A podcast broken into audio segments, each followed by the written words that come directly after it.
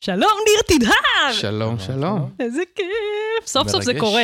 כן. זה, וואו, זה עבר אה, עם הקורונה וזה מיליון גלגולים מהזמן שתזמנו לפודקאסט הזה. אה, אנחנו מתחילים תמיד, ומה הדבר האחרון שלמדת, ואז נציג אותך וניכנס לזה וזה. אז מה הדבר האחרון שלמדתי? כן, ניר. זה לא אחרון אחרון, אבל אה, אה, למדתי למה השמיים כחולים. די! כן. למה שמיים כחולים באמת? אני, אני חושבת את שאני יודעת יודעת. את התשובה? אבל- אז כן, בוא נראה. זה משהו שהשתקפות של הים בכלל. לא, בכלל לא נכון. התש- התשובה... אני אוריד את זה, רינתי, אני אוריד את זה. כן, תערוך את זה החוצה. התשובה למה הים כחול זה השתקפות של השמיים. נכון. אה, אוקיי. אבל למה שמיים כחולים? למה? שמיים כחולים כי האור שמגיע מהשמש, אור הלבן שמגיע מהשמש, אה, באוויר שלנו, אטמוספירה שמורכבת מ-70 ומשהו אחוז חנקן ו-20 ומשהו אחוז חמצן ועוד כל מיני דברים, אז יש חלקיקים, אבק וכל מיני דברים כאלה. אוקיי. והאור הכחול, הרוחב פס של האור הכחול, פוגע בחלקיקים האלה, ובעצם פשוט הקרניים נשברות ומתפזרות בשמיים, בגלל זה השמיים כחולים. Oh my God. Mm. ובגלל זה בערב, אוקיי. שהשמש היא לא ישר, האור עובר דרך יותר אטמוספירה כי הוא מגיע מהצד, ואז השמיים הם הרבה יותר כהים, כי יותר אור כחול מהמם. נשבר. ובגלל זה השמש שאנחנו מסתכלים עליה היא בצבע ענבר כזה, כתום ואדום, כי בעצם אין לה את הכחול יותר. כל הכחול הלך לאיבוד בדרך. בעצם הכל פיקציה. איך הגעת לתובנה הזאת בסוף? כי זה הכל דרך חלקיקים, זה לא צבע, זה כאילו נכון, בכלל, אין שם כל הסיפור אין- של אין צבע. כלום. אה, רגע, וואו. ואיך למדת את זה? זה מעניין אותי. אני אמ, יושב המון המון על פודקאסטים של אה, פיזיקה וכימיה וכאלה, וואו. יוטיובים ופודקאסטים וכאלה. אני לא למדתי את זה אף פעם בצורה מסודרת. אני בכלל גלגלתי המקצוע הזה בטעות. אני תמיד רציתי להיות מדען וחוקר וכאלה, זה הפשן שלי. אבל אין לי השכלה ריאלית אה, מתאימה. יואו. ויש משהו מהמם בשנים האחרונות, שיש המון המון המון נכון. המון אה, פיזיקאים וחוקרים ברמה מאוד גבוהה שעוסקים במה שנקרא Science Education, ומנגישים את זה בצורה מאוד איזה יפה. מגניב. ולא, אתה מכיר את דברים שלמדתי היום? את זה אני לא מכיר. תקשיב, הילדים שלך, יש מצב שהם מאוד... אני מכירה את זה דרך כן. הילדה שלי, בת השמונה. זה, יש להם ערוץ פודקאסט, יש להם גם ספר מרתק לילדים, סרטוני יוטיוב קצרים על כל מיני עובדות מדעיות, איך הן קורות, מה זה, Mm. מה פה, מה שם. כאילו, אני אשכרה יושבת עם הילדה שלי ו... אז. מחכימה. אז באחד מהאלה, היום. הסתכלתי שבוע שעבר, ופתאום אמרו, "זהו, הם עונים על שאלות, ומישהו שאל למה יש שם, איזה מטומטם אני, אני בן 38 ואף פעם לא שאלתי את השאלה הזאת. הנה, שמיים כחולים?" בבקשה. זה. ואתה לומד. אני יותר, אני בת מגניב. 40 ועד. היום לא שאלתי את השאלה. נכון. אני שנתיים יותר מטומטמת ממך, אתה רואה איזה יופי? אז בבקשה. אה, כן. אוקיי, אנחנו אה, נתחיל. את רינתיה, ואתה, אורן. והפודקאסט הוא פיצוחים.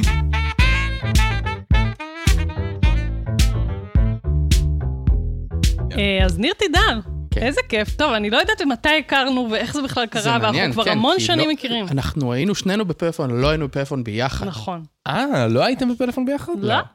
אוי ואבוי. נכון. אבל הייתם בפלאפון, זה מספיק טוב. נכון, זה מספיק כן, טוב. כן, מעולם בעצם לא עבדנו יחד. נכון, אף פעם לא עבדנו אמ, ביחד. אבל אה, אנחנו קולגות יחד, והרצינו בכנסים וכל מיני כאלה, וזה, וערן גלחול היה לך וכזה, אז כאילו, וואלה, מגניב. אה, יופי. עכשיו, אני אשמח שתספר לנו קצת, אה, כמובן, איך הגעת למקצוע הזה והכל, תמיד אנחנו עושים את זה. ואנחנו התכנסנו ללמוד, לדבר על אה, נושא מאוד מעניין. אתה רוצה להסביר?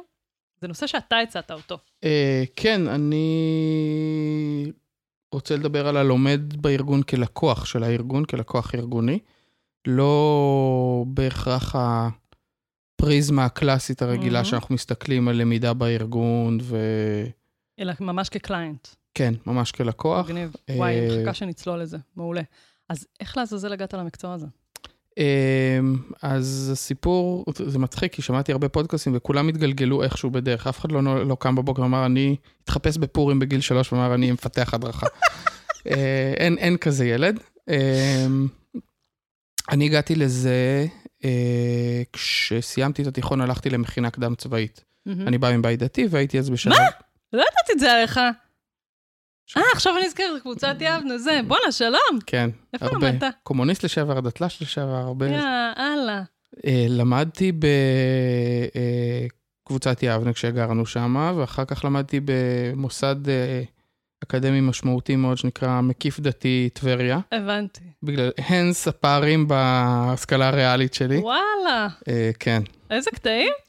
אז כשסיימתי תיכון הלכתי למכינה קדם צבאית, ושם התחלתי לשאול מי אני, מה אני, איזה איפה אני מכינה? רוצה, בקשת ברמת הגולן. הייתי שם אוי, שנת... מקום מדהים. מדהים, מדהים, מדהים, הייתי שם שנתיים, והייתי מאוד עסוק בלהתבונן ולחשוב וכאלה, ואז הסתכלתי על התהליך שאני עברתי, ואמרתי, אני רוצה לעסוק בפסיכולוגיה, חינוך, או משהו בתחום הזה.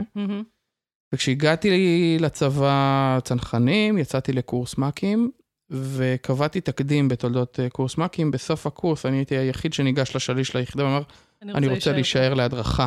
גדול. הסתכל עליי בעיניים מוזרות, אמרתי לו, תקשיב, זה משפט שאני זוכר אותו עד היום. אמרתי לו, אני חושב שאני אהיה מפקד טוב בצנחנים, אבל אני אהיה איש הדרכה מעולה. גדול. והוא, זה סגר לו תקן, אז הוא- זה... כי תמיד מישהו מפחד ברור. שישאירו אותו להדרכה. תמיד אז יש מריבה, אף אחד לא רוצה להישאר. אז אה, אז וכך, מחזור שלם מודה לך בעצם. ממש ככה, גדול. אה, ככה התחלתי. אה, הייתי בהדרכה בצבא, ואחרי שהייתי בשנה קבע ב, אה, בתור אה, קצין צפה של בית ספר למ"כים ומקצועות החי"ר, וואלה, כן. דברים שלא ידעתי על ניר. ומיד שסיימתי, ושם כבר התחלתי ממש לעבוד כמפתח הדרכה מקצועי, זה ימים שהיו מפתחים במחלקת הדרכה במז"י, עשו לי supervision, למדתי קורס מפתחי הדרכה, מש"קי צפה, כל האירוע הזה. פיתחתי הכשרות לפי אלפא by the book. אה, אז הקפידו ממש, אה? ממש, זה, זה בית ספר מהמם זה היה. אה, ומיד שהשתחררתי, התחלתי לעבוד כפרילנסר במחלקת הדרכה. די. ברצינות. אני עוד מהחונטה הצבאית, וואלה. לפני חונטת פלאפון היה פעם, נכון, נכון. המקצוע נכון. הזה התחיל מאנשים שבאו מהחונטה הצבאית, אז אני התחלתי משם. הייתי שבע שנים פרילנסר במחלקת הדרכה. וואלה. אה, מה זה הת- פרילנסר? בריטיינר, כאילו. כן, כן, זה היה מכרז צבאי. כאילו הוצאת חשבוניות, אבל עבדת... נכון, נכון, נכון. אה, ושם, אני חושב שזה כבר, כבר יצר איזה גידול קצת אחר ממה שאנחנו רואים היום, כי אני נגיד עד שלא יצאתי לאזרחות, להתחיל לעבוד באזרחות בצורה משמעותית, לא הבנתי בכלל את ההפרדה הזאת בין OD לפיתוח הדרכה. מהמם. כי אתה עובד עם מודל אלפא הקלאסי שכולנו מכירים, הוא בעצם מודל להתערבות ארגונית ביחידת הדרכה, זה משהו. נכון. הוא לא פות... רק מודל לפיתוח הדרכה, אתה עושה הערכה של הסגל ושל המשאבים ושל כל הדברים. אז כל ההסתכלות שלי בכלל, מההתחלה, מאיך שגדלתי, הייתה הרבה יותר רחבה. מושג בדקה, אוקיי? רגע כן. למי שלא זה. מודל אלפא זה מודל שפותח בשנות ה-90. בצה"ל הוא היה כאילו המשך השלמה של מודל תלם שפותח בשנות ה-70. הוא פותח על ידי אנשים, רוני סולימני ועוד, אה, נכון. שהחלק מההוויה והתפיסה שלהם באמת עולם של פיתוח ארגוני, ובגלל זה המודל הזה הוא בעצם הרבה יותר הוליסטי. נכון, אה, בראייה של אז, של שנות ה-90, חשוב נכון, להגיד. בסדר? נכון. כאילו היום הוא כבר... אה, זה, אבל... נכון. ובצה"ל לימדו אותו אבל בצורה מאוד יסודית ועמוקה, גם את תלם וגם את אלפא, ובעצם אפילו ברמה של פיתוח הדרכה היה תיק שהוא ממש לפי מודל כן, כן, אלפא. כתבנו ממש, ניגשנו לעשייה מתוך ניתוח של המערכת ההדרכתית ושל הסגל ושל הקריטריונים להתחלת ההכשרה, מה שנקרא אה, פרופיל הגיוס בשפה. המ- המקצועית. ו- וככה אני גדלתי, אז כאילו המקום הזה שבא ומצמצם מאוד את תהליך ההדרכה, להסתכל רק על פיתוח, אה, הוא לא היה בדרך שבה אני צמחתי. וגם הפרויקטים, זאת אומרת, שעבדתי עם יחידות, אה, אה, אני מהר מאוד עשיתי גם הדרכה והכשרה בקורסים של פיתוח, מקצועות מהמם. הפיתוח, משוב, חניכה, צפה, פיתוח. אה, מפתחים, וגם עבדתי עם, עם בסיסי הכשרה והדרכות, אבל מהר מאוד התחלתי לעבוד גם עם בסיסי אימון וגם עם יחידות מבצעיות. כאילו ששם- למידה בשטח. כן. מהמם. ושם, אז זה גם למידה בשטח, וגם מגיע בסוף מישהו עם, עם מיומנויות ייעוץ מהתחומים הרכים, מתחבר למפקדים, מתחיל לעבוד איתם. עכשיו באינטראקציה הזאת מתחילים לקרות דברים אחרים. נכון. לא בהכרח ה mission statement ש... שאליו שלחו אותך, וזה... ויש אנשים כאלה שאני עובד איתם עד היום, 20 שנה אחר כך, כמעט 15 מדהים. שנה אחר כך, שאני עדיין מלווה אותם. אז אה, כמה זמן וכאלה. היית? הייתי שבע שנים שם, פי, מדהים. כן. רגע, וגם למדת תואר תוך כדי? כן, תואר. ראשון. אה, לא יצאתי לטיול בהודו וזה, גם אני לא, הכל טוב. עשיתי לפני כן. אה, אז השתחררתי, אה, עבדתי במחלקת הדרכה שבע שנים בתור פרילנסר, ובמקביל רגע, אז מה למדת בתואר? פסיכולוגיה Mm. ופוליטיקה וממשל. ברור, מי מאיתנו ברור. לא שילב את שני התחומים האלה, ברור. למרות שבתכלס הם משתלבים יפה. הם משתלבים יפה. אבל אה, וואו, אוקיי. כן, יותר אבנורמלית. אה, פסיכולוגיה אבנורמלית זה פוליטיקה וממשל. כן, הפרעות יודעת. נרקסיסטיות וזה.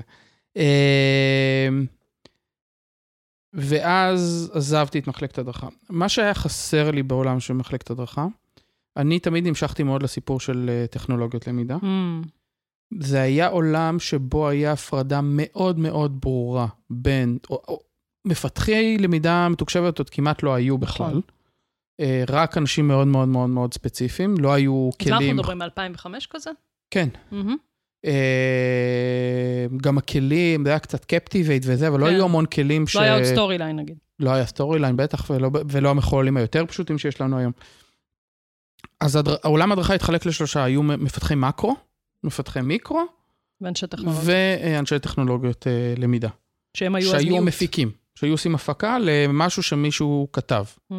אה, וגם בעולם הזה אני לא כל כך התחברתי אף פעם. עשיתי גם מקרו וגם מיקרו, כי תמיד ה... זה כאילו היה פחיתות כבוד להתעסק במיקרו אם אתה מקרואיסט, אבל אני תמיד אמרתי, אוקיי, אחרי כל הצירים וה... והרציונלים והכל. מה קורה בסוף? בסוף בכיתה יושב מדריך. שמלמד את מה שהוא הכיר מלפני כן. זה גם כיף מיקרו. אה, נכון. אה, היום בכלל, אם מיקרו הפך להיות עולם, הכל מיקרו. נכון. אז uh, המיקרו הפך להיות המלך, אני חושב, בעולם שלנו היום. Uh, אז, אז התעסקתי עם זה לא מעט, והיה לי נורא חסר סיפור של, של טכנולוגיות למידה. ואני כבר שם הטמעתי LMSים בשתי יחידות ארגוניות. Uh, ואנשים אחרים הסתכלו ואמרו לי, למה אתה מתעסק עם ה... מה אמרתי להם, "זאת אומרת, זה, מערכת הליבה שיחידת הדרכה עובדת איתה, זה כאילו עבודה סופר הדרכתית. מהמם. לא הבינו את זה, ואני הבנתי שהצבא נורא תקוע אז, וגם לא בלי קשר לתקוע, הוא, הוא מוגבל בבועה. שמאוד מושפעת מהצרכים המאוד מאוד ייחודיים של המערכת הזאת. אה, ועזבתי. הלכתי, אה, עשיתי שני דברים במקביל. התחלתי ללמוד תואר שני בחיפה, טכנולוגיות בחינוך. וואלה. היה חסר לי גם, חיפשתי את הרקע המתודולוגי, המחקרי, האמיתי של עולם ההוראה בכלל, מהמם. אה, וגם את הסיפור של טכנולוגיות למידה. אה, זה עוד, חולון עוד היה בהתחלה, כן, אה, והתעסק בעיקר במיקרו, ולא היה תואר שני ולא... נכון. ואת המיקרו אני למדתי בצבא, איך כותבים מבחן, איך כותבים זה, שיטות יחידת בהערכה, לימוד. קירפטרי, כל הדברים האלה. אז חיפשתי דווקא להתרחק מזה, ללכת מאוד לריסרצ' ומאוד לזה, והלכתי להיות מנהל צוות בפלאפון. הגעתי לפלאפון, זה אחרי תקופת עמליה, זו תקופת אורלי, ינאי היה מנהל המחלקה, אה, רינתיה כבר עזבה, ערן עזב, אז כאילו זה היה טביב עזב. ב-2010 כזה. 12. 12, אני עזבתי ב-10. התחלתי במאי 12 בפלאפון. אה, ועשיתי, כמו שאמרתי, תואר שני במקביל בטכנולוגיות אה, בחינוך. את התזה שלי כתבתי, או התחלתי לכתוב, לצערי לא סיימתי אותה. אחת הטעויות זה שאני אף פעם לא יודע, לא, עושה יותר מדי. אה, את התזה שלי עשיתי כבר אז על אה, קהילות למידה מקוונות. די! ברשתות חברתיות. ברצינות. כן? כתבתי על זה מאמר ב-2013. לא מאמינה לך. זה ממש אה, מוקדם יחסית לקהילה. Early אני adapter. ב-2012 הקמתי את הקהילה. early אבל זה adapter. היה, כן, אני לגמרי. בדיעבד הבנתי שזה קהילה מהראשונות. עשינו את זה ב Google Plus. יואו, איזה. קטע. בנינו קורס שהיה חיבור של Google Sites עם Google Plus. אני מזכיר את זה כי אני חושב שזה חשוב ל... מכל הסיפור, כל החוויה הזאת, של לעצב קורס כזה מהמם. וסביבות כאלה, ולחקור את זה ולמדוד וזה וזה. שם הבנתי את ה... הרבה יותר לעומק את הסיפור הזה של חוויית למידה, ואת ההוליסטיות של, אני אגיד אפילו משהו קצת זה, ש- שחוויה היא הרבה יותר חזקה מידע, וחוויה היא Mm. דבר הוליסטי. אה, ואם ו- אתה- והרגשת ולמ- של- ולמידה אפקטיבית חיה בתוך התווך הזה ולא הפוך. והרגשת שלדיגיטל הוא ידע להשלים את הדברים שהיו חסרים לך? לא בהכרח. אוקיי. הדיגיטל הוא, הוא מאפשר המון דברים שזה, אבל, אבל הר- הרגשתי שהעולם, סביבת עבודה, אנשים, התרבות הפכה להיות מאוד מאוד דיגיטל, ולכן זה היה נורא חשוב לי. אז אה, בפלאפון ניהלת את הצוות של טכנולוגיות? לא. צוות לא. מפתחים? כן, אוקיי. ניהלתי צוות מפתחים אה, של אה, מפאות וכתיבה עסקית. זה אלה שעושים את המיקרו, נכון? מקרו ומיקרו. מקרו ומיקרו. אוקיי. מקרו ומיקרו. כשאני הגעתי, ינאי כבר היה מנהל המחלקה, ואז גם עשינו את השינוי של להפוך את כל המפתחים לדעת הכל, הכשרנו את כל האנשים על Storyline, וכאילו הפכנו את המפתחים לאנשים שיודעים לעשות end-to-end. אה, גם, גם השקענו המון המון המון אנרגיה בלהכשיר את האנשים, בנינו את מסלולי הכשרה. מוריה למדה אצלי פיתוח... אה, מוריה זו. גיסתי. כן, שהייתה. בצוות שלי באיזשהו שלב. נכון. אה, במחלקה, לא. בצוות, לדעתי. אה, אחר כך ינאי עזב ואני קיבלתי לנהל את המחלקה. אה, אני גם סגרתי אותה, אז אה, אני לא יודע אם זו נקודה לטובתי, אבל... אה, אח- אני הייתי האחרון שהיה, שהחזיק מחלקת פיתוח הדרכה, בפלאפון. בפלאפון, בכלל בחברות סלולר, לדעתי. כי ישות כי נפרדת. זה- כן. כן, אני לא יודע להגיד. למה? אפשר הלך להסבר מה... בגדול, חברות הסלולר עברו אה, shift מאוד מאוד מאוד מאוד גדול מבחינה רגולטורית. אה, הרי, אתה זוכר, פעם חשבוניות היו 700 שקל. והיה, היה, סתם דוגמה, בסדר? היה מוקד שימור, מוקד פיננסים, מוקד 166, מוקד זה. מוקד זה. ככל שהדבר הזה הלך והצטמצם, בעצם, נגיד מכשירי סלולר כבר פחות היו זה, לא היו כמויות של מסלולים, הכל הלך והצטמצם ונכנס לזה ציר הרבה יותר ממוקד. סתם לדוגמה, בזמני, כשאני עבדתי בפלאפון, היו 6,000 עובדים, והיינו בשיא 80 אנשי הדרכה.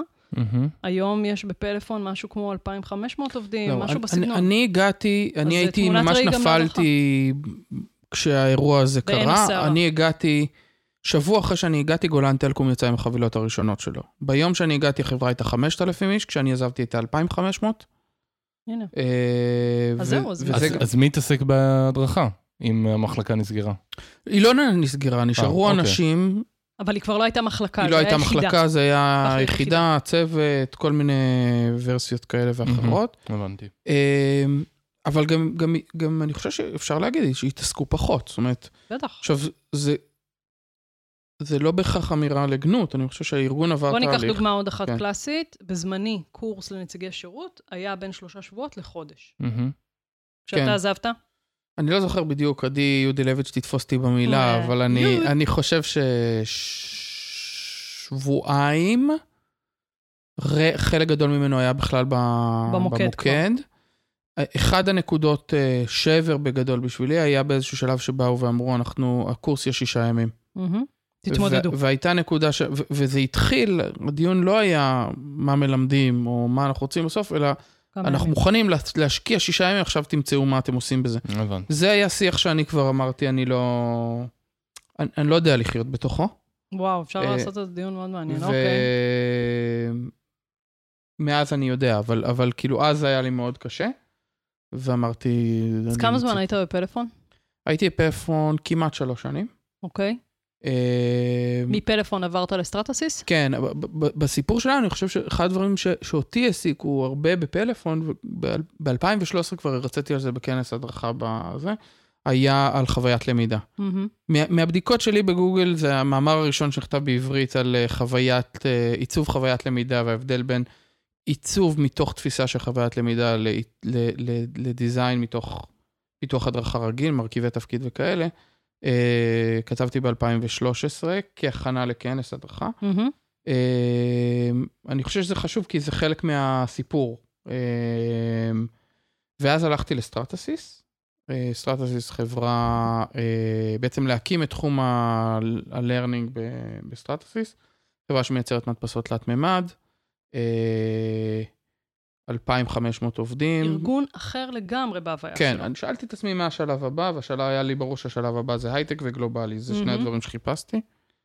אה, אפרופו, זה גם קשור, אחד הדברים שהיו לי קשים בפלאפון, או שחיפשתי נגיד אתגר אחר, ב- יש משהו בחברות האלה שהעובדים יש להם משך חיים מאוד קצר.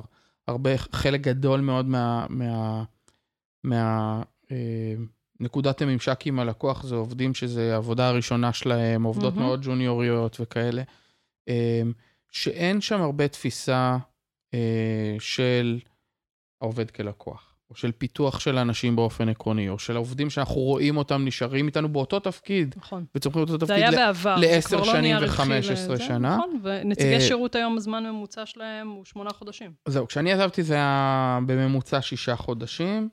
אה, בהרבה מאוד מקומות שלושה, זה ארבעה אשכרה דלת חודשים. מסתובבת. זה ממש דלת. מסתובבת. יש משהו, וזה מייצר עשייה של אה, פס ייצור. קצר מאוד, יעיל מאוד, אה, מוכוון ל-knowledge ו-skillset מאוד מאוד בסיסיים של תפעול המערכות. ואמרתי, איפה, איפה אפשר להתעסק עם, עם lifelong learning? איפה יש מקום שמפתח את האנשים שלו ומפתח ידע ייחודי לאורך זמן? כל, כל הדברים האלה. והיה לי מאוד ברור שאתה מוצא את זה הרבה יותר חזק בעולמות של, של הייטק. אה, והגלובלי היה סיפור אחר, זה היה חשוב ל- לראות אה, לאן אפשר למתוח את זה. אה, זה הבדל אדיר, אדיר, אדיר, גם בעולם של טכנולוגיות למידה וכולי, כשאתה מסתכל על ארגון שבסוף מבוזר ככל שיהיה, לוקחים אוטו וחצי שעה אחרי זה אתה נמצא באיזושהי יחידת קצה, לבין מקומות שאתה יכול להיות 5-10 שנים בארגון ולא תגיע אליהם אף פעם. עכשיו, אני רגע מקדמת אותנו. מהמם. בעצם מסטרטסיס עברת לסייברארק, היום אתה שם, כן. נכון? ואתה מנהל ה-L&D וגם פיתוח ארגוני? כן. של סייברארק, סייברארק, תסביר, זו חברה? סייבר היא חברה ש... סייבר של אה, 1,500 עובדים בכ-40 מדינות ברחבי העולם, ארגון מאוד מצליח ישראלי, הוקם לפני 20 שנה, עדיין מנוהל על ידי אותה קבוצה הראשונית שהקימה את הארגון. כמה זמן אתה שם כבר? אני שם אה, עוד מעט שנה וחצי. אני חושב, תקשיב, אני רוצה לספר לך משהו. אתה, אחד הדימויים שדיברת עליו באחד הכנסים, זה דימוי שרציתי עד היום. שאני לא בטוחה שהוא באמת אולי שלך, לא משנה, אבל שמעתי אותך אומר אותו פעם ראשונה, ואני משתמשת בו היום, עד היום בייעוץ שאני עושה. שזה המעבר מלפתח הכל כמנת שף, ונורא לדייק את הכל וזה וזה, שזה גם משהו שאנחנו צריכים לעשות, אבל זה לא יכול להיות הדבר העיקרי, לחוויית למידה של סופרמרקט. מהמם. שאתה נכנס כלומד, ואתה נכנס לסופרמרקט, ובעצם יכול להרכיב את המנות של עצמך על כל מה שמשתמע מזה. ואז התפקיד שלנו הוא לא רק באמת לייצר את המנות שף הסופר מתוחכמות האלה, הפיתוח והייעוץ והאבחון וכל זה, אלא גם באמת לייצר תשתיות כאלה, שאתה, העובד הלומד בעצם בארגון, תמיד תוכל להיכנס ולצרוך משם מה שאתה רוצה, ו... וזה, אתה עשית לי מהפכה בראש, בהיבט הזה. ואני אומרת לך, עד היום בייעוץ אני משתמשת באנלוגיה הזאת. יש ארגון ספציפי שזה מה שיעצתי לו. כן. אני, אני חושב שה... שוב, בוא, אני נזהר מהכללות, אני נשים רגע disclaimer כאן, אין תשובה אחת לכל הארגונים. מהמם. כל ארגון אחר, בתקופה אחרת, צרכים אחרים, תעשיות אחרות. אני לא אומר את זה סתם, אני עברתי תעשיות שונות ו-state of mind שונה, ואני אני רחוק מלזלזל בארגונים שלא עושים X או Y או. Z. אני גם לא מאלה שאומרים, זה העתיד או זאת החדשנות, זה אמירות נורא... זה, לצבא עושה דברים מסוימים, כי אלה המאפיינים והצרכים של הארגון, ובתוכם הוא עושה דברים סופר חדשניים מהמם. וסופר מסורתיים, וככה נכון לגם, לקבל כל אחד. אז אני שם רגע את ה disclaimer הזה על כל מה ש... על כל ההכללות שאני יכול להגיד מעכשיו. אבל אני חושב שבהרבה מאוד דברים התפקידים שלנו השתנו. המציאות שלנו השתנתה. אמ, אני חושב שאנחנו... אה, למה? אז אה, אני אגיד רגע מאיפה, מה, מה היה השינוי בשבילי, mm-hmm. למה. אני הבנתי ש, ש, שהסיפור השתנה. אני הייתי מאוד מתוסכל, ואני מניח שיש הרבה ש... אה, הרגשתי שאני עושה המון דברים טובים, והאימפקט שלהם על הארגון הוא נמוך. זה כשהיית ב-Stratasys? ובפלאפון. ולפני כן. אוקיי. אני חושב שזה זה סיפור שמלווה זה. התפקיד הקלאסי שלנו, של מהמם. שיפור ביצועים, אוקיי? ובואו בכוונה נלך ל- מהמם. לפרדיגמה של אה, זה. אמ, אני הבנתי שקורים איתו שני דברים. אחד, הוא, הוא דורש אה, התעסקות כמעט מיקרוסקופית בפרטים, כדי להגיע לשינוי הזה, ל-fine tuning הזה.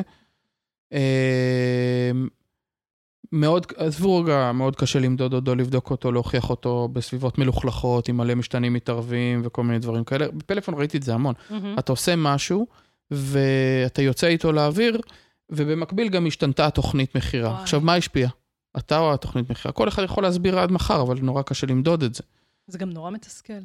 לא, זה לא מתסכל, אלה החיים. אותי זה תסכל בטירוף. אז אני, אני פיתחתי, עבדתי הרבה על לפתח מודלים של למדוד את זה וכאלה, אבל ה- הקצב והאנרגיה הוא לא כן. זה. אז אני חושב שזה זה היה דבר אחד. דבר שני, כשהקשבתי למנהלים, הבנתי שזה לא מטריד אותם. אנחנו מתעסקים בבעיה שלא מטרידה אותם.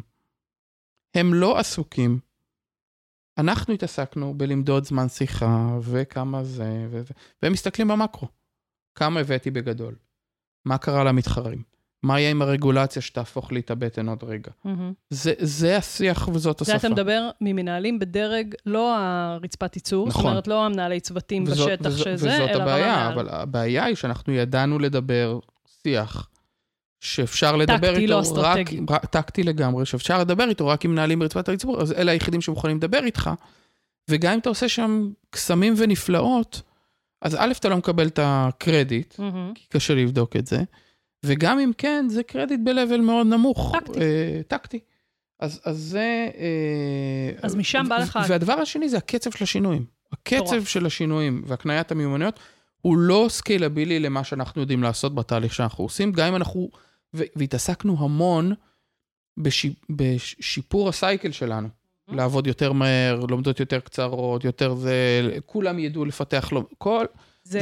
זה לא... אתה גם נראה לי, זה, זה בדיוק ההבדל, סליחה, בין, בין העולם של הייטק פעם להיום, בסדר? ה-waterfall נכון. הזה ל-agile. כי ברגע שאנחנו תמיד עבדנו רק שלבים לינאריים, ב-1, 2, 3, 4, וידענו לדבר ל-level מסוים בארגון, אז אתה לנצח נשאר בנקודה הזו, וכשאתה עובר shift, ואו- זה הרבה זה יותר בדיוק מה מזה. שאמרת, כאילו, אתה מתחיל לעבוד בקונספט אחר לגמרי, ב-mindset אחר לגמרי, אתה כבר באמת מצליח לפרוץ דברים שלפני זה לא יכולת היית להגיע אליהם. בעיניי זה הרבה יותר מזה. אה, בעיניי, אני, אני מסתכל על זה היום, נגיד, אני מסתכל על זה מעולמות הטכנולוגיים.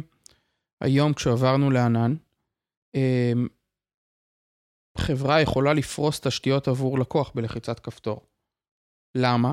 כי הקוד כבר מפעיל המון דברים שקורים במקביל בו מהמם. זמנית, אוקיי? אתה בונה קוד שהוא לא מייצר את המוצר, הוא נותן הוראות הפעלה למה שצריך לייצר את המוצר, כמו רובוט, אוקיי?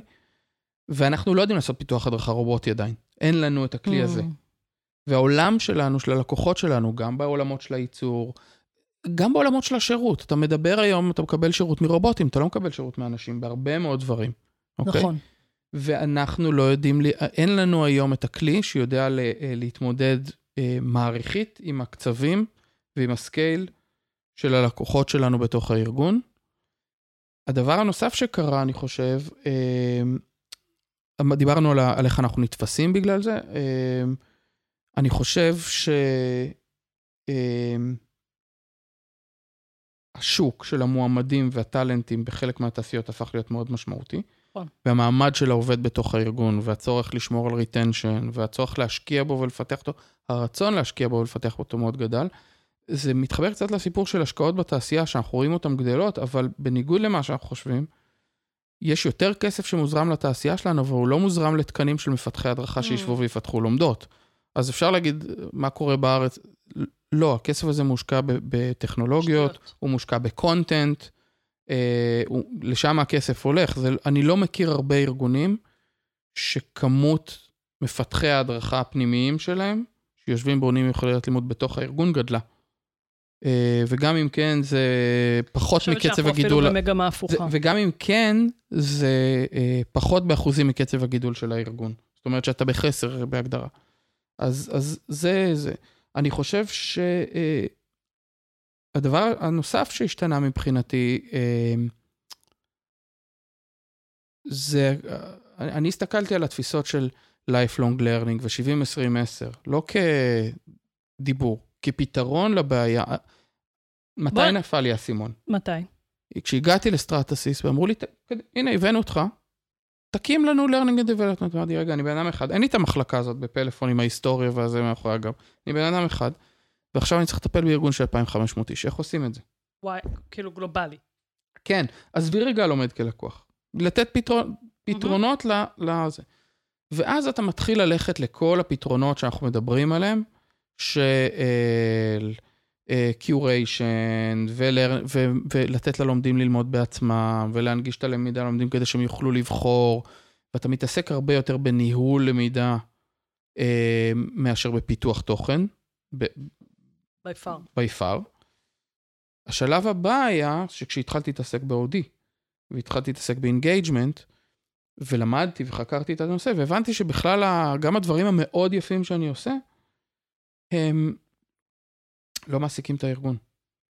כי כשאתה מסתכל על מה המנכ"לים בעולם אומרים שהם חמשת האלמנטים הכי, הכי מהמם. מרכזיים מבחינתם, באף מקום אתה לא רואה איכות הביצוע איכות כוח האדם שלי בתוך הארגון. Hmm, זה לא, זה לא מטריד אותם. כי זה תומך לחימה, זה לא... לא, לא, כי, כי זה לא שאין בעיה כזאת, היא לא אסטרטגית, נכון, אוקיי?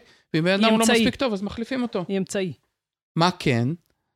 אז engagement, מעורבות של עובדים, אובדן של ידע במשרות קריטיות שאנשים הולכים למתחרים ולוקחים את הידע איתם, אה, תחרות, אלה המקומות. ואז אתה אומר, רגע, רגע, רגע, רגע, אני, יש לי סל, ארסנל של כלים שאני יכול להשתמש בו, ואני פשוט צריך להפסיק לחשוב על הלקוח, זה לא שהארגון הפסיק להיות לקוח, אבל אני צריך להסתכל על העובד כלקוח, ולהתחיל לעשות דברים עבור הארגון מהפריזמה הזאת. אוקיי. אה, שזה אה, בעצם הוביל אותך לראיית סופרמרקט? כן.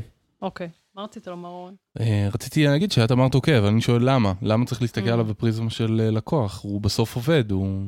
לא.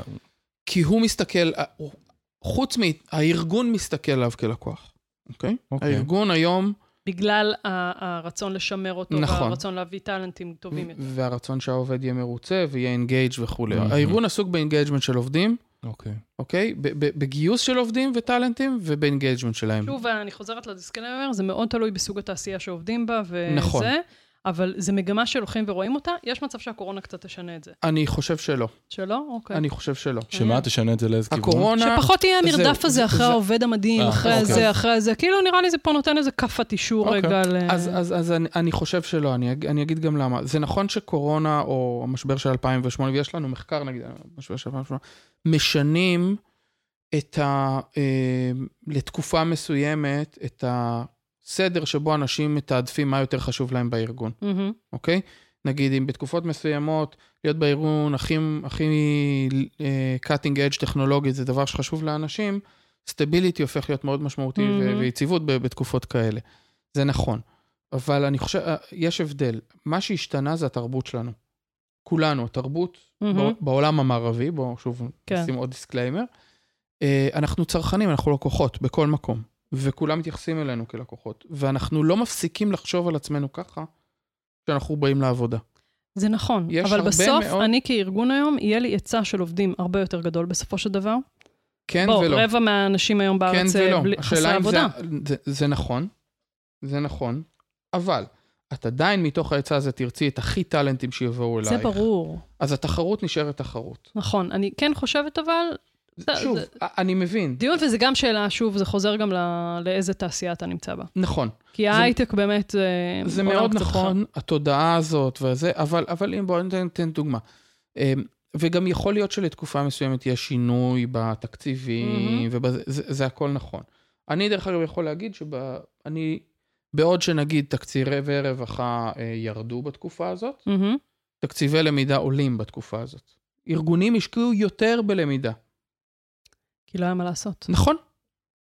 אבל יכלו גם להגיד, חברים, אה, עדיף שלא תעשו ולא תבזבזו לנו כסף. לא, הנה הזדמנות, דברים שלא הצלחנו לעשות, תלמדו את הטכנולוגיה הבאה. זה, אוקיי. אגב, אתה, אני אומרת, אתה אומר את זה מזווית אה, זה, כי יש ארגונים שלא היו מוכנים עם תשתית של למידה, נכון, ולא למדו בזמן הזה, זה כי לא המחיר. היה על גבי מה ללמוד. זה בדיוק כי המחיר. אם כל הלמידה שלי הייתה רק פרונטלית, ועכשיו שיש סגר ואין לי איך ללמוד פרונטלית, ואני כאיש למידה לא היה לי מעולם תשתית לדברים האלה, או אולי יש לי תשתית שהיא לא...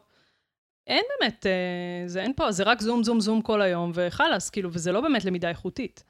אז אה, נכון, זה נכון אז, מאוד. זה כאילו מגניב שאתה מסתכל על זה, שאתה רואה את זה ככה, זה יפה. זה נכון מאוד. אני יכול להגיד מהזווית שלי, שהחודשים הכי חזקים שלי בלמידה היו עכשיו, היו פברואר, מרץ, אפריל. מדהים. ולא עשיתי כלום. שום דבר. עכשיו, כי הסופרמרקט היה מוכן. בדיוק. הסופרמרקט והתרבות. זאת אומרת, לקוחות ידעו להיכנס לסופרמרקט הזה ביום-יום, אז עכשיו שהוא היה פתוח ואין ממילא, מה, הקניון סגור ורק הסופרמרקט פתוח ואין מסעדות, אז הולכים לסופרמרקט לקנות אוכל. זה ממש נכון.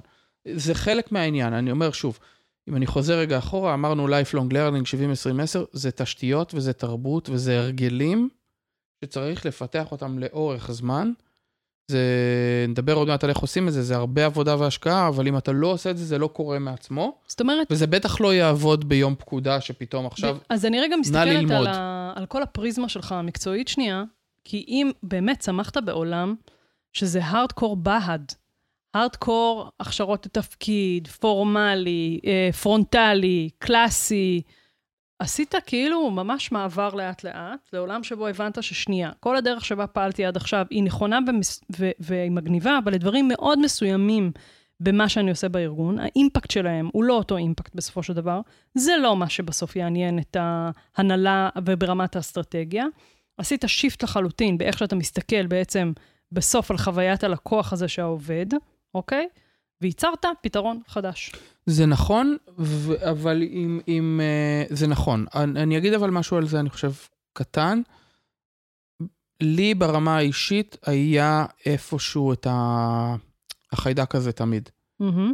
גם כשעבדתי בצבא ועבדתי עם בסיסי אימון ובניתי, אה, ליוויתי את, בית, את באף צפון באליקים בהקמה של בית ספר לוחמת גרילה אחרי מלחמת לבנון מי השנייה. מאיתנו לא ליווה בית ספר ברור. ללוחמת גרילה? דרך אגב, אורן אני עשה את זה כמה פעמים. מעולה בבניית עמדות בסבך. בבוקר הוא עשה את זה. אני יכול להראות לך איך בונים- עמדת סבך.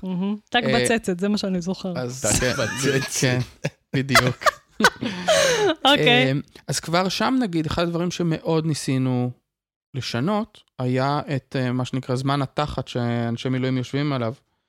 כי הוא א', לא אפקטיבי לארגון, אבל הוא בעיקר מייצר מין נורמה של באנו למילואים, חשבנו וואי, חיים. זמן תחת זה אדיר, זה ביטוי הרבה יותר מגניב ממ- ממע"מ. ביטוי לא רשמי, לא, לא כתוב. לא, אה, אני בטוחה, אבל כן. זמן תחת זה חזק. אמ, או, או יש את הביטוי שנקרא לסמנב, מה זה לסמן? לסמן וי. לסמן וי. אה, הופה. אז זה שני ביטויים שהם אה, ליוו אותי מאוד בתקופה ההיא. אה, אה, חשבנו על עבודה בתחנות, וזה לא היה מתוקשב ולא שום דבר, אבל אתה אומר, רגע, מגיע בן אדם. מילואימניק זה גם קל, אפשר לחשוב עליו כלקוח. הוא בא והולך, אוקיי? והוא צובר חוויה. שוב פעם. מה קורה איתו שם, ומה עושים, ובואו לא נסתכל רק על התרגיל או על המטווח או על הזה, בואו נסתכל על כל תהליך הלמידה ועל שרשרת החיול שלו כחול, כחלק מתהליך הלמידה וכולי. דרך אגב, אחת התופעות שאנחנו רואים היום בארגונים. זה שתהליך onboarding, המון תהליכים שפעם אני כאיש למידה, שנאתי כאילו ולא לא רציתי לגעת. בהם. onboarding זה של גיוס, זה עזוב אותי, זה. שרשרת חיול, מה לי? והמון מהתהליכים היבשים האלה חזרו אלינו, כי הם מה שאנחנו קוראים היום moments that matter. הם רגעים משמעותיים מאוד בחוויה הארגונית, וכל רגע משמעותי בחוויה הארגונית הוא הזדמנות ללמוד, אה, ובעצם כשחושבים על זה יותר פילוסופי, כל רגע, כל חוויה משמעותית עבורנו הוא אירוע שבו לנו קורית למידה. זה, זה שני דברים שבאים ביחד. אה, אז עכשיו, הסיפ- קח אותי, לנ- כאילו, לסופרמרקט? קח אותי ל doing, אוקיי? בסדר, כן. הבנת שצריך לשנות את הקונספט וזה עכשיו לעזאזל, מה אתה עושה? אתה בן אדם יחיד בארגון של 2,500 איש, גם היום בסייבר, ארגון די גדול, אתה ועוד עובד. מה, מה עושים? איך, מייצ... איך הופכים מה, מה שידעת לעשות כמנות שף וכאלה לסופרמרקט? אה, אני לא בטוח שהופכים את זה, אני חושב שזה שני לקוחות שונים עם צרכים שונים שמקבלים מוצרים אוקיי. שונים. זאת אומרת, אתה אני גם אומר, רוצה זה לא להוסיף או עוד זה מודל או זה. באמצע. זה גם היה במצגת, אבל לא, לא הקשבת. סתם. אה, לך תזכור, 40 שנה, נשמה. כל כך הרבה אני- מצגות. ילדתי 80 אני, ילדים. אני. חושב שיש שלושה מודלים שאנחנו צריכים לחשוב על זה. אחד זה באמת המודל של המסעדת שף. אוקיי? דרך אגב, יש, גם, לנו גם מסעדת פועלים, לא תמיד אה, הכל צריך להיות מפונפן וזה, אבל, אבל מסעדה. מסעדה. מסעדה. כן. אה, המודל השני זה מודל של הסופרמרקט בקצה, שבו אתה הולך ומרכיב לעצמך ו- ובונה ועושה, והכל מוכן. יש לו כללים, עוד מעט נדבר עליהם. יש באמצע את המודל של מקדונלדס. אוקיי. שבארגון, כשאנחנו חושבים שוב על, על, סוג, על הבעיות שדיברנו עליהן, סקלביליות, מהמם. על הקלות של השימוש, כל הדברים האלה, המודל של מקדונלדס הוא מודל מאוד אה, זה, שבו אני מייצר מעט מנות בצורה מאוד סטנדרטית, והיתרון של זה זה שזה מגיע לכולם אותו דבר, וכל אחד יודע לצ- לקבל משם, הוא יודע מה הוא מצפה. אנשים נכנסים למקדונלדס כי זה מוכר. מחקרים אומרים למה אנשים הולכים למקדונלדס, כי הם יודעים שלא משנה איפה הם, הם רוצים רק המבורגר, זה לא יהיה החוויה הכי קולינרית שהם אכלו בחיים, אבל הם יודעים מה הם מקבלים. הייד- הקשר בין קולינריה למקדונלדס הבאת פה עכשיו. אבל כשאת בחו"ל, לא, אבל יש איזושהי סטנדרטיזציה, נכון? אחרי שבועיים את אומרת בוא בוא ניכנס לסטארבקס או למקדונלדס. כי את רגע מחפשת את הדבר אה, המוכר מוכר. הזה, והוא יהיה ב-90% אותו דבר כמו שאת מכירה. אז זה גם מודל מאוד מאוד חשוב, שוב, בחוויות שאנחנו מדברים על. סקיילביליות. אמ, יש שני לקוחות. בוא נדבר, את המסעדה אני חושב רוב האנשים מכירים, אז בוא נדבר על, ה, על הלומד כלקוח. מסעדה, שוב, בקלאסיקה, זה עכשיו אני מפתח קורס הכשרה, אני בא עכשיו ואני שואל זה, את אורן, מה עכשיו הוא, את אורן מה הוא רוצה, ואנחנו מאפיינים ועושים ניתוח תפקיד, תהליך ובונים, יחסית לינארי, אולי יותר אג'ילי, אבל ואם אתה רגיש סבבה. לגלוטן, אז יש לנו בקי... משהו אחר, ואם אתה זה, זה... כן. אמ, המודל של הסופרמרקט אומר כזה דבר. קודם כל, אני רוצה... מה, מה מעניין אותך? בוא נשאל קודם מה, מה העובד הזה רוצה, מהמם. מה הוא צריך, אוקיי? אמ, אז מה הוא רוצה או מה הוא צריך, או גם וגם? לא, לא, מה, לא מה הוא צריך, מה הוא רוצה. הוא יודע להגיד מה הוא צריך. בסופרמרקט אני לא יודע מה, למה רינתיה נכנסה לסופרמרקט ומה היא רוצה לעשות עם זה. אוקיי. ויתרתי על החלק הזה. אני לא מנסה להגיד מה הם צריכים. אחרי זה אני אחבר את זה לעוד מודל. אחלה. אני רוצה לשאול מה הם רוצים. מהמם. כי אני סומך עליהם? מה? כי אני סומך עליהם? כן? מהמם. כי, כי יש פה... הסופרמרקט מדבר על חוויית קנייה, אוקיי? אוקיי. בחוויית הקנייה את קונה, אני, לא, אני יודע להביא offering מסוים לשולחן, ואת צריכה לקחת אותו, אוקיי? אז אני כן שואל אותך, מה היית רוצה? אני גם לא מתווכח עם זה. אני מהמם. מתווכח עם זה עד רמה מסוימת, כשאני אומר, "אה, את חושבת שאין לנו לחמים, אבל הנה דוכן הלחמים שלנו, האם הסתכלת בו? אבל יש לי עכשיו, נגיד, חוויה שבו אני הבאתי את LinkedIn ל CyberArk. אני הטמעתי את LinkedIn בסטרטסיס כבר לפני חמש שנים בגלגול של Lynda, אז יש לי הרבה ניסיון עם הדבר הזה, וגם ב CyberArk וזה עובד מצוין. אבל למשל, עכשיו, בתפקידים המאוד טכנולוגיים, זה לא מספיק. אנשים אומרים, אנחנו רוצים גם סביבות של, של sandbox, וסביבות, אה, ו labs, ודברים לתרגל, ולא רק talking head. אז, אז, אה, ש... וידאתי שזה בעצם המוצרים וה aisles האלה, המעברים האלה שאתה מכניס לאט לאט לתוך הסופרמרקט, ואתה נכון. אומר, הבן אדם, בעצם אני אדאג שהחוויה תהיה הכי טובה והכל, הוא ייכנס, אני אשאל אותו קצת כמה שאלות שיעזרו לו רגע להבין לאן הוא צריך ללכת ומה לעשות, ושם הוא ימצא את הקורס הזה ב LinkedIn, הוא נכון. ימצא את התרגול הזה בלא יודעת מה, את הספר החינמי הזה. ויהיה גם ו- מישהו שלא ייכנס, מהמם, ויהיה גם מישהו שייכנס, יעשה סיבוב, לא יקנה כלום וייצא. אוקיי, יש גם כאלה. וזה אוקיי? בסדר. אני מנסה לצמצם, אני רוצה, בעל הסופרמרקט רוצה לצמצם את האירועים האלה ככל הניתן, אבל, אבל הם אירועים שקורים, הם בתוך... אתה האמנת שאתה תהיה פעם מנהל סופר? לא. רמי לוי בעצם, אנחנו מראיינים. את רמי לוי. אני גם ככה שמן מדי, את או חושבת שמה אולי- היה אולי את מנכ"ל טיב טעם, הוא נראה לי יותר... הכי גרוע, טיב טעם. הכי גרוע שיכול לקרות לי בחיים זה שאני מנהל סופר. רוב הסיכוי שאני אעמוד בדוכן של הבורקסים. שהם יוצאים חמים מהתנור. אה, אוקיי. אני, אני, שאלה קטנה. זה, אני מבין שזה לא מתאים לכל uh, סוגי התפקידים ולכל סוגי הארגונים. אמת? אני כופר בהנחה הזאת. לא, אוקיי, אז, אז אתה יכול להסביר? יש חסמים. שפה זה חסם, אוקיי. אוקיי? אם אני רוצה שתקנה משהו ואני לא יודע למכור לך אותו בשפה שלך, אז אז אתה לא תקנה אותו. אוקיי. יש חסמים טכנולוגיים, אוקיי? אוקיי. הסו- דרך אגב, הסופרמרקט, אנשים מיד חושבים על LinkedIn Learning כסופרמרקט. נכון. זה לא חייב להיות כזה. נכון. המודל שלי, של הסופרמרקט בא ואומר גם, אני מביא הדרכות פרונטליות לארגון, אבל איזה הדרכות אני מביא? הם יראו אותו דבר, הם יהיו פשוטות. למשל, עשיתי מודל שהוא קיים בהרבה ארגונים, זה רק עניין ואת- שאיך אתה מוכר. סליחה. ואתה תיכנס ותירשם לאיזה הדרכה. לאיזה איזה שאני רוצה, רוצה. אני לא מחייב. בדיוק. אוקיי. אני יכול גם קצת לחייב, אבל זה לא לא המיין במודל ביזנס הזה. שלי. אז זה לא המודל שאני מחייב בו. אמ, ואני אעשה, והם כולם יהיו סטנדרטיות, והם יראו אותו דבר, ויהיה קל להירשם, וקל לקחת, אני רגע לצאת. רוצה להציע לזה הסתכלות אה, אחרת, בסדר? לא של חלוקה לתפקידים וזה, אלא דווקא להסתכלות אחרת. יש את המודל אה, אה, מעבר לכשירות, אה, מטירון למומחה, של אה, בגדול, לא משנה, שנולד בשנות ה-80, ומרק רוזנברג עשה, לו, עשה עליו סיבוב ב-2015.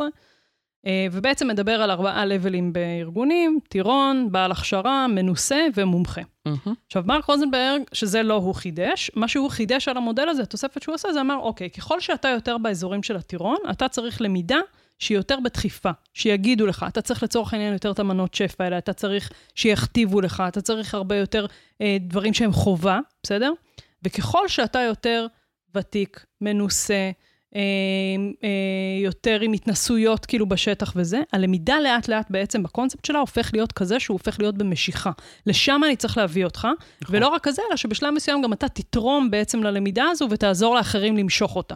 נכון. זה בגדול הקונספט שהוא מדבר עליו. נכון, אבל יש לי כמה הערות על זה, נכון. אז אני- רגע, סליחה, אם קודם- אני רגע מחברת את זה, זה, כן. אז נגיד בפלאפון, או בכל חברת סלולר כזו או אחרת, המודל הזה יכול לעבוד בתצורה מאוד מאוד מסוימת, כי עדיין יהיה לי נפח גדול למפעל הזה שתיארנו קודם, של ההכשרות לתפקיד, הם- והוא עלול לקחת לי אנרגיה מההתעסקות של הסופרמרקט. או, אז, אז פה, אז, אז זה נכון, יש לי כמה הערות על זה. אחד, בבקשה.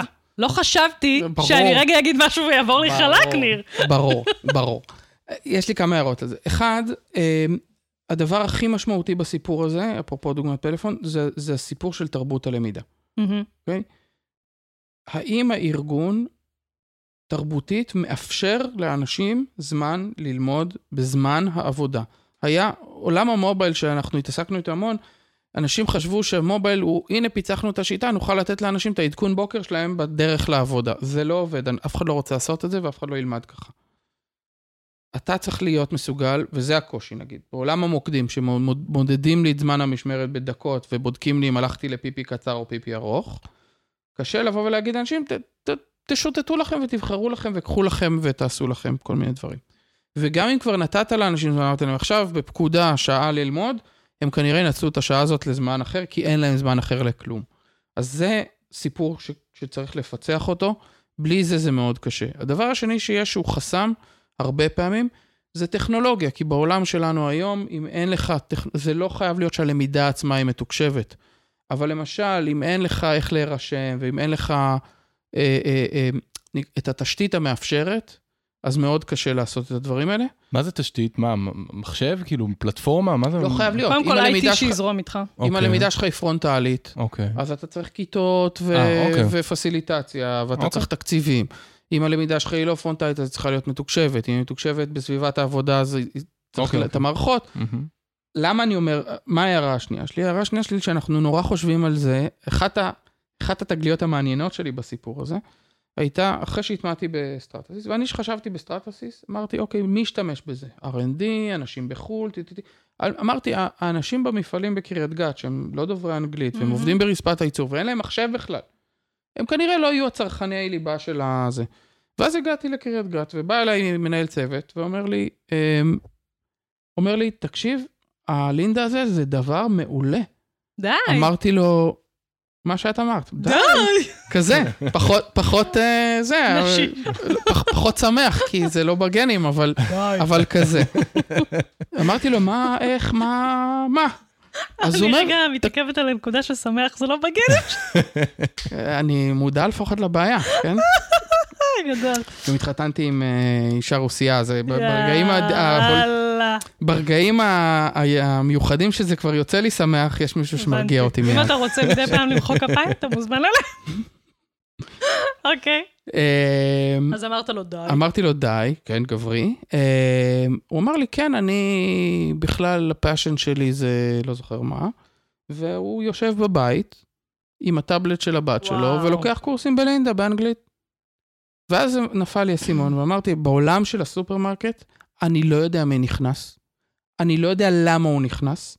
הרבה פעמים הוא נכנס, אני רוצה שהוא יקנה לחם וירקות, והוא נכנס כי בא לו ארטיק. אבל הוא מלא סל על הדרך. יש לי המון מקרים שבהם אנשים באו כי הם רצו בכלל, אפרופו, זוכרים שדיברתי על זה שהלמידה היא הוליסטית, לאנשים יש תחומי עניין. רובנו, אפרופו מה אני למדתי היום בבוקר, לא קשור למקצוע שלי. אבל כבר פתחתי פודקאסט ולמדתי זה, ואני מסתכל על הפודקאסטים שלי, אז אתמול הסתכלתי על הפודקאסט של פיזיקה, והיום אני אפתח את פיצוחים. אז זה הסייקל. ש- שהפכתי אנשים כבר לאנשים שהם מרגישים בנוח עם המוצר הזה, הם נכנסים אליו, הם פותחים אותו, הם מסתכלים, הם גם ייקחו משהו שקשור למקצוע, וכשתהיה להם שאלה מקצועית, זה יהיה הפתרון שאליו הם ילכו. ואלה הדברים שלאט לאט יוצרים תרבות. היה משהו בכנס הדרכה לפני כמה שנים ש... שהדהד לי, ועד היום מהדהד לי, שהוא בא ואמר, הוא דיבר על הלמידה המתוקשבת, ולמה, הוא אמר לי, תקשיבו, אנחנו חיים בעולם, they will always have YouTube. Hmm. ואני לא רוצה שילכו ליוטיוב, כי יוטיוב זה כלי רע, אוקיי? כי אני לא תמיד שולט באיכות על התוכן שיש שם, וכדי למצוא את התוכן האיכותי, שמי שיודע יכול למצוא אותו, צריך להשקיע הרבה מאוד זמן. ואנרגיה, ורוב הסיכויים, בטח אם אתה לומד בסביבת עבודה, שאתה תמצא משהו יותר מעניין ותלך אליו, אוקיי? אז, אז אני רוצה שייכנסו לסופרמרקט שלי, ואני לא תמיד יודע מי האנשים ומה זה. אני לא מסתכל על זה כמו על משהו שהולך וצובר תאוצה לאורך מסלול החיים. אני חושב שזה שני ערוצים מקבילים. יכול להיות שהמינונים שלהם באמת משתנים, מהמם. אבל אני למשל, אפרופו ההרגלים, ממליץ, נותן המלצות לעובדים חדשים שמגיעים, כבר מ-day one, על קורסים בלינקדאין, שאני חושב שיכולים להתאים להם לזה. גם על הכלים הארגוניים, איך לעבוד עם Teams, איך לעבוד עם WebEx, איך לעבוד זה, אתה יודע, הבעיות האלה שכל אחד, אתה מגיע ואתה מתחיל לזה. אפרופו moment that matter ו- מהמם. ומה מעניין אותי עכשיו ואיך אני בזה. אבל גם uh, דברים יותר כלליים, יש לי קורס של Succeeding in your first uh, 90 days in a new job. ואני נותן אותו כהמלצה לכל עובד חדש שמגיע. מגניב. זה מתחבר לחוויה הרגשית שלו, זה מתחבר למקום שבו הוא נמצא. אה, יש גם חסרונות ללמידת סופרמרקט הזאת? אה, ברור. אני לא יודע, זו שאלה טובה. אני, אני. לא יודע. עוד כן. פעם, זה, זה, זה, זה שאלה של איזה סוג ארגון אתה. בוא נתחיל ממשאב, בסדר? זה עולה כסף, כל רישיון וכל נכון. זה, זה עולה כסף. יש ארגונים שלא באופי של האנשים, סתם, דוגמה, כאילו, זה אנשים באמת לא נגישים למחשב רוב היום.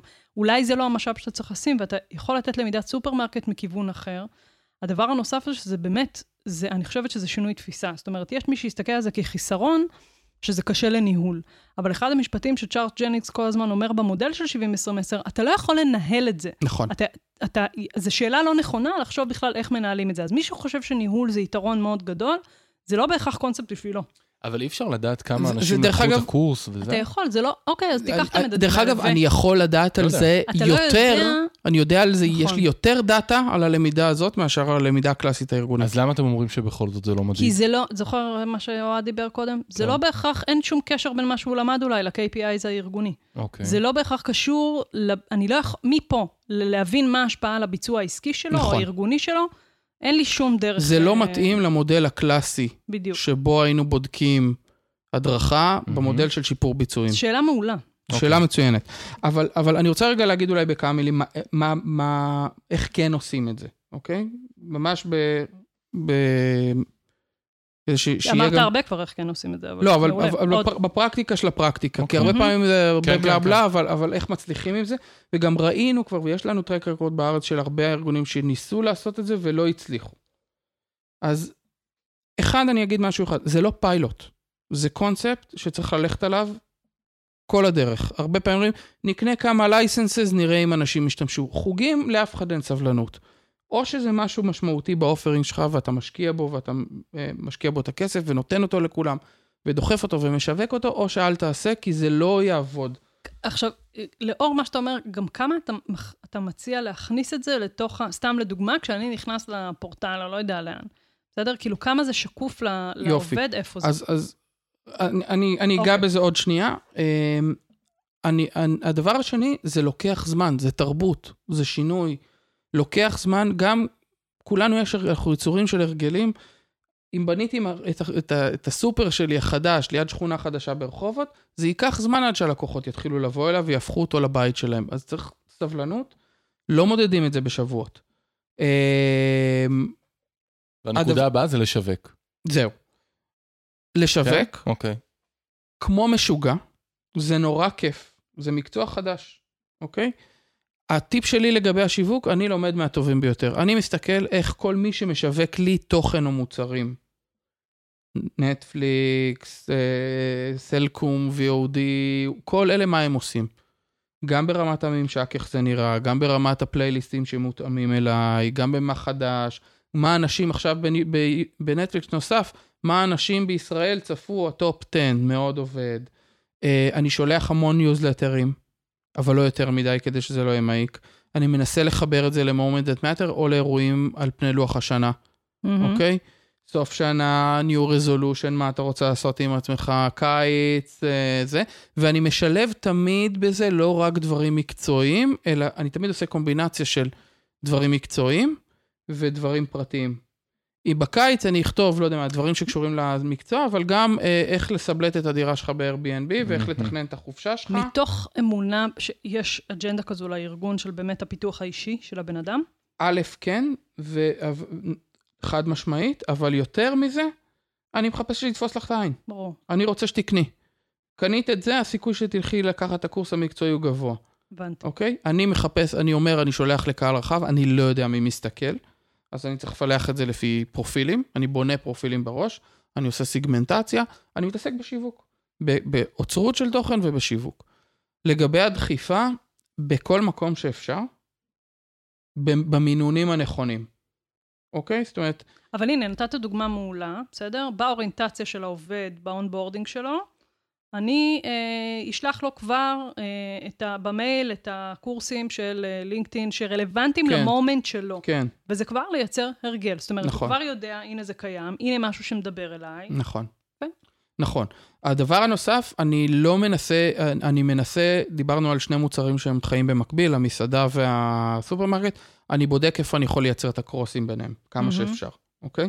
זאת אומרת, איפה שאני יכול לקחת את Mm, הקורסים מ LinkedIn Learning ולהשתמש בהם בתוך הקורס, אני עושה את זה. איפה שאני יכול, זה, זה מאגר אדיר ל content שהוא blended, לקורסים שהם blended, שתמיד יש לנו בעיה עם איפה מביאים את לא, אתה התוכן מתייחס הזה. אליהם גם כחומרי גלם, שאתה יכול לגמרי. להשתמש בהם אחר כך לגמ- במסעדה. לגמ- בום! לגמרי, רצתי עם האנלוגיה. אה, ממש. וזה כתבתי לי, אני, אני, איזה מזל שעשינו את הפרק הזה אחרי שאכלנו צהריים. כן, וואו, זה ספחת חייב. הייתי מתה. והדבר האחרון, אני, אה, קיימות של תוכן. או-אה, דבר אליי. סקרנת. יאללה, סיים בזה. כן. אני אה, מנסה אה, למחזר תוכן שעבד, לא מחפש רק את מה שחדש, אלא יש את הבסט סלר, תמשיך לפמפם אותם, זה עובד. ואני מאפשר להרבה מאוד stakeholders לעשות לעצמם את ה-curation של ה content, כי ה content שם. דרך אגב, זה נכון גם ל content שהוא ארגוני פנימי, ולא מהמם. רק... לא הבנתי את המשפט האחרון. יש הרבה מאוד צרכני ויצרני תוכן בארגון, אוקיי? עזבו רגע לינקדאין, נורא קל לחשוב על נכון. המודל הזה, אבל נוצר תוכן בארגון כל הזמן, מהמם. אוקיי? המודל הזה לא מדבר רק על קניתי license. הוא, הוא בא ואומר, בוא נשים ידיים על כל התוכן הזה שנוצר בארגון, מהמם. ונעשה בו שימוש חוזר, בוא אבל ניקח לא... נעצור פלטפורמה אותו. לדוגמה, נכון. קולטורה, בסדר? או לא משנה, לא, יוטיוב לא, ארגוני. לא, עזבי את זה. יחידת השיווק יצרה סרטונים לאנשי המכירות. בוא מהמם. נביא את זה פנימה, ונציע את זה כאופרינג לכולם, כי יהיו אוקיי. עוד אנשים שצריכים וישמחו לקבל את התוכן הזה, והם לא היו בחתך האוכלוסייה שיחידת השיווק מכינה אליו תוכן. ודבר שני, חוץ מזה שהם מייצרים תוכן, כל האנשים האלה, הם כבר בונים פרופילים. עכשיו, הם חושבים על פרופיל מסוים שהם בונים לו את התוכן. יחידת הסרוויסס בונה תוכן ללקוח החיצוני. הוא כבר בנוי ומאורגן. אני אומר, מי עוד צריך ומי יכול להשתמש בתוכן הזה?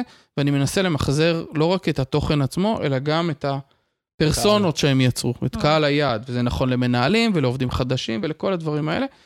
אתה מייצר בעצם סוג של, אה, אפרופו הסופרמרקט שלנו, עכשיו נגעיל אותך, אני לוקח את העגבניות ואחרי זה אני עושה מהם מטבוחה ומוכר אותם בתבשילים. מעולה. ואחר כך את המטבוחה הזאת אני שם בסנדוויץ' ובבורקס פינוקים, בסדר? ו- ואתה אתה מייצר הרבה יותר אופציות קנייה מאותו תוכן, אה, ואתה גם מייצר בסוף הרבה יותר, אה, אה, מאגר שמאפשר לך לעשות leverage גם ללמידה הארגונית. מה זה leverage? כאילו, יצרתי הרבה מאוד, כמו הסיפור של הבלנדד. היה לי למידה ארגונית שידעה לעשות X, ועכשיו אני יכול לקחת את כל מה שיצרתי, שהלקוח המרכזי שלו היה עובד, אבל אני יודע עכשיו להעשיר את התכנים ואת המודלים ואת, ה, ואת הפורמטים שיש לי בלמידה הארגונית הקלאסית באמצעות הדבר הזה, וחוזר חלילה.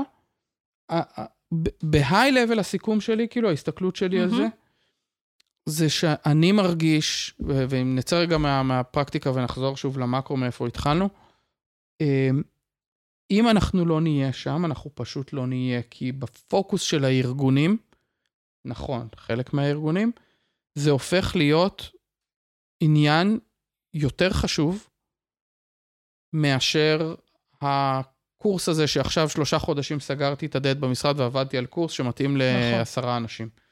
והיכולת שלי לייצר מסות של תוכן שמתאימות למסות של אנשים בקצבים מאוד גבוהים, היא קריטית כדי להעמיד את ה... זה הצבא הרובוטים שלי בעצם, כדי לענות לצרכים של הארגון. וגם זה ממקם אותנו בפוזיציה שבאה ואומרת, עכשיו, כאיש למידה, אני כן שותף לדיונים של מה ה-employee value proposition שלנו כארגון Mhm. לעובדים שלנו, ואיך אנחנו יכולים למכור את זה החוצה למועמדים ששואלים אם יש לי פה הזדמנויות פיתוח, אה, ואני יכול להשפיע על ה engagement של העובדים, ופתאום אתה, מה שנקרא, מקבל a seat on the table ש, שמנהל. את אסטרטגיית ה-HR בארגון, היא הרבה יותר עם ערך. והיא הרבה יותר עם ערך. בום, אני הייתי ניר. כן. drop the mic, ניר. סתם, אל תעשה drop the mic, כי אורן כן, משתולל. זהו, זה, אני מפחד פה על, הטכנולוגיה. אוקיי, שלום לך. שלום. אנחנו עוברים לסיכום מילה. קדימה, סיכום אוקיי. במילה. מסכמים במילה. טוב, כל אחד עכשיו חושב על אה, מילה שהיא מבחינתו הסיכום של הפודקאסט. אה, טוב, רגע, אני צריכה לחשוב, יש לי, יש לי מילה. גם לי יש. יאללה, ניר, תתחיל. אה, המילה שלי זה חוויה. מה, אתה הכנת אותה מראש? לא, אה, אה, כן, אוקיי. ברור, את ראית שבאתי מוכן. נכון. אה, לא, אבל ידעתי שעל זה אני אחשוב. המילה שלי זה חוויה. כי דיברנו הרבה על חוויה, מהמם. אבל זה חוויה מבחינתי, פעם ראשונה שאני עושה את הדבר הזה, זה מקסים. וכיף. ו- זה תפור עליך. ואני האמת עדיין שכן. בשוק שאתה דתל"ש. למה את... אה, אני בשוק, ככה, למה, כי למה את ציפיתי? שאני אדע למה כזה גזענות דבר. עכשיו? בתור דתל"ש, ציפיתי שאני... לא, לא מזהים אותי, אני דתל"ש סמוי, זה גם ידוע. אותי כבר אני- לא מזהים. כן. פעם זיהו אותי, מה זה בקלות היום כבר? אתה ידעת שהייתה רבנית פורים? אתה לא ידעת את זה, אז הנה, אני מה, אספר לך. ב- באולפנה. באולפנה? באיזה אולפנה? באישורון. פה, פתח תקווה. אה, זה- פרק שלא הוזכר בו רבנית פורים הוא לא פרק. אול- תכלס, אולפנה- בעיה, אתה עושה לי. בעיות. מה. איך זה נקרא? שכחתי את השם שלה, שחוש... הכתרה, נכון, בום. בום, עשו לי הכתרה, נשמה. לא. האמת שאני לא נורא מופתע. כן, כאילו, זה אתה כן, אומר, כן. אה, בוא, זה מתחבר עם ה... כן, זה. כן. בבקשה, אורן, מה המילה שלך? אה, אמ, המילה שלי זה פריזמה. אמרת את זה אוקיי. בתחילת הפרק, וזה ככה מלווה אותי לכל אורך הדברים שאתה אומר, ולהסתכל על, הקו, על, ה, על הלומד או על העובד בארגון כלקוח, זה צורת אה, הסתכלות אה, חדשה בשבילי. אה, כאילו לבוא ו, ולקבל את כל המשמעויות של זה, ולא להגיד, הנה, הוא רק העובד, והוא הוא צריך אותי, הוא צריך את ההכשרה הזאת, הוא, הוא אולי רוצה, והוא יעשה מה שאני אגיד לו, אלא להסתכל עליו הפוך, אלא מכיוון של אתה הלקוח, ובוא אני אמשוך אותך, ואני אשווק לך, ו... ואני אתן לך, ואני אתן לך לבחור את, ה, את מה שאתה רוצה ללמוד, אז זה פריזמה חדשה בשבילי. יפה. כן, אני הלכתי עינת, על יצירה. למה? כי זה מדהים אותי שיצרת פלנטה חדשה. עכשיו, אה, עכשיו, זה לא סתם יש לך את היצירה הזאת, הצלחת ליצור את היצירה הזאת, כי אתה חוקר ואתה לומד, ואתה כל הזמן מתעדכן במה קורה, והצלחת לקחת את כל הדברים הגדולים האלה, שכל הזמן נורא מדברים עליהם בכל מיני זה, ובסוף לקחת את זה, ועכשיו אני חכמה גדולה, כן, אני יועצת, אני לא בסוף הולכת ועושה את, העבודת, אה, את העבודה השחורה בפועל, אז אני יכולה מפה עד מחר ללכת ולהגיד, מי, מי, מי, 17 מסר, אה, אה. בסוף לקחת את זה, ובאמת ליצור את, את, ה, את הסופרמרקט האמיתי הזה, ולבנות אותו בשתי ידיים, זה חתיכת יצירה. וואו, זה מה זה לא מובן מאליו. גם היכולת לקחת כאילו את כל הדברים התיאורטיים הגדולים האלה, ובסוף כאילו להוריד אותם גם לקרקע ולהצליח לעשות שם משהו, שאשכרה מנהל מפעל אומר לך, בואנה זה מגניב, זה וואו אדיר בעיניי, זה ממש ממש לא מובן מאליו. בתור מי שעבדה בתוך ארגון, ויודעת כמה עבודה זה דורש, כן. זה, זה, אז זה נורא קל ללכת בשביל שהוא כבר סלול. ודווקא להסתכל מחדש על השביל הזה וליצור אותו מכיוון אחר נוסף, בעיניי זו יצירה מדהימה שלך. בעיניי זה... זה, זה... אתה בעצם בטהובן. אוי, אוי, אוי. מי מנהל סופרמרקט? לרמי לוי. מהבורקסים לבטהובן. כן. אני, אני מבין את מה את אומרת, לא חשבתי על זה ככה. אני חושב שהדבר, חשוב להגיד למי שזה מעניין אותו, אה, אחד, זה באמת עובד. הדבר שאותי הכי משך בעינינו, רגע ברמת המוטיבציה, יש פה יצירה אחרת. פתאום אתה צריך להתעסק עם עולם כשירויות, מהמם. ומיומנויות ושפה אחר לגמרי. דרך אגב, יש לנו אותם. אנחנו יודעים לעשות קופי, ואנחנו יודעים לעשות דיזיין, ואנחנו יודעים לחשוב על, על חוויית אה, אה, משתמש, ואנחנו... יש לא לנו את הכלים האלה, מספיק. אבל פתאום צריך לשכלל אותם, לשים אותם בקונטקסט אחר, וזה היה מה שהיה לי נורא נורא מעניין בכל הסיפור הזה. ניר, אני רוצה להגיד לך תודה רבה. בכיף. היה לי לעונג גם. לאכול איתך פיצה. וגם להקליט לך פודקאסט. מעולה, מעולה. תודה תודה. רבה.